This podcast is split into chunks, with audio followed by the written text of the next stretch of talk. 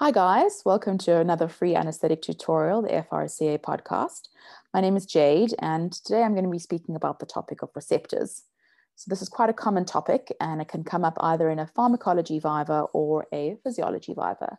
So we'll just do a brief overview um, with going through some definitions as well as a subclassification for receptors that you could find useful. So a receptor can be defined loosely as a molecule that recognizes a second smaller molecule whose binding brings about the regulation of a cellular process. So receptors are molecules that can be found on the surface of cells and they receive specific chemical signals from the environment via ligands. So ligands can be peptides, neurotransmitters, hormones, drugs, or toxins, and they bind to specific receptors and results in a cellular response. Once a ligand has bound to a receptor, it induces or halts an activity within the cell. So moving on to the subclassification of receptors, they can be divided into four main classes, that being ligand-gated ion channels, tyrosine kinase coupled, intracellular steroid, and G-protein coupled receptors. So we're going to speak a little bit about each of those, and we start off with G-protein coupled receptors.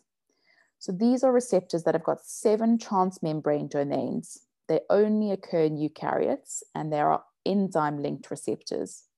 They have their effect on guanosine triphosphate, so GTP proteins, and the two main signal transduction pathways for G protein coupled receptors are cyclic AMP, so CAMP, and the second is phosphatidylinosyl, and some examples of these receptors are muscarinic acetylcholine receptors, adrenoreceptors, and histamine receptors.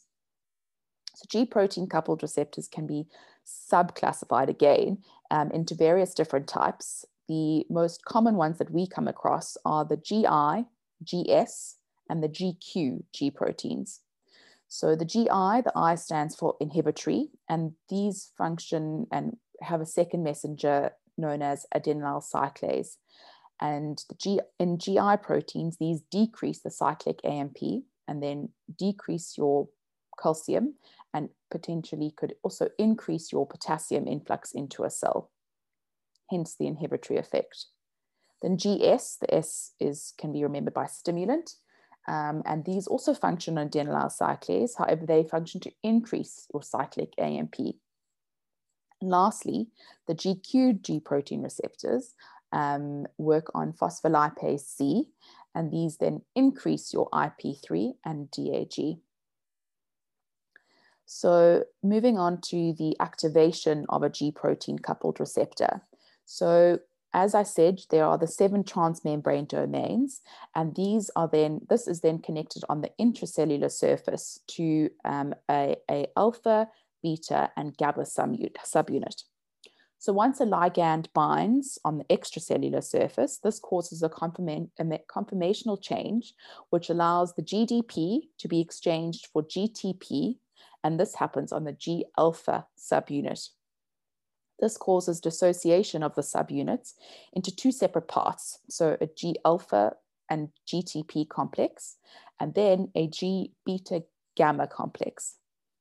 This G beta gamma complex acts on effector organs or directly on ion channels, and hence will modulate the cellular processes. The GTPase, once it is exerted its effects, will then exchange the GTP back to GDP on the G alpha subunit, and hence will deactivate it and it will return it to its resting state. Then moving on to tyrosine kinase receptors. So tyrosine kinase receptors are the receptors for many polypeptides, which including which includes hormones and growth factors. And some of examples of a tyrosine kinase receptor are insulin and erythropoietin. So these um, receptors have got two parts to it. So it's got an extracellular N terminal, and that contains the ligand binding site. And then the second part is an intracellular C terminal, which is responsible for the kinase activities. Kinase enzymes are responsible for phosphorylation. And thus, once a receptor um, binds to a ligand, there is phosphorylation of tyrosine residues, which then leads to the activation of a signal transduction pathway and hence will then alter the cellular activity. Then moving on to um, ligand um, gated or ligand um, gated ion channels, which can also be known as ionotropic receptors. So they, as I've said, they are um, ionotropic receptors, which are ligand gated ion channels, and they open and close in response to a ligand binding. The binding site is usually located on a different part of the protein to the ion channel itself, and hence this is known as allosteric binding. And they are usually selective to one or more ions.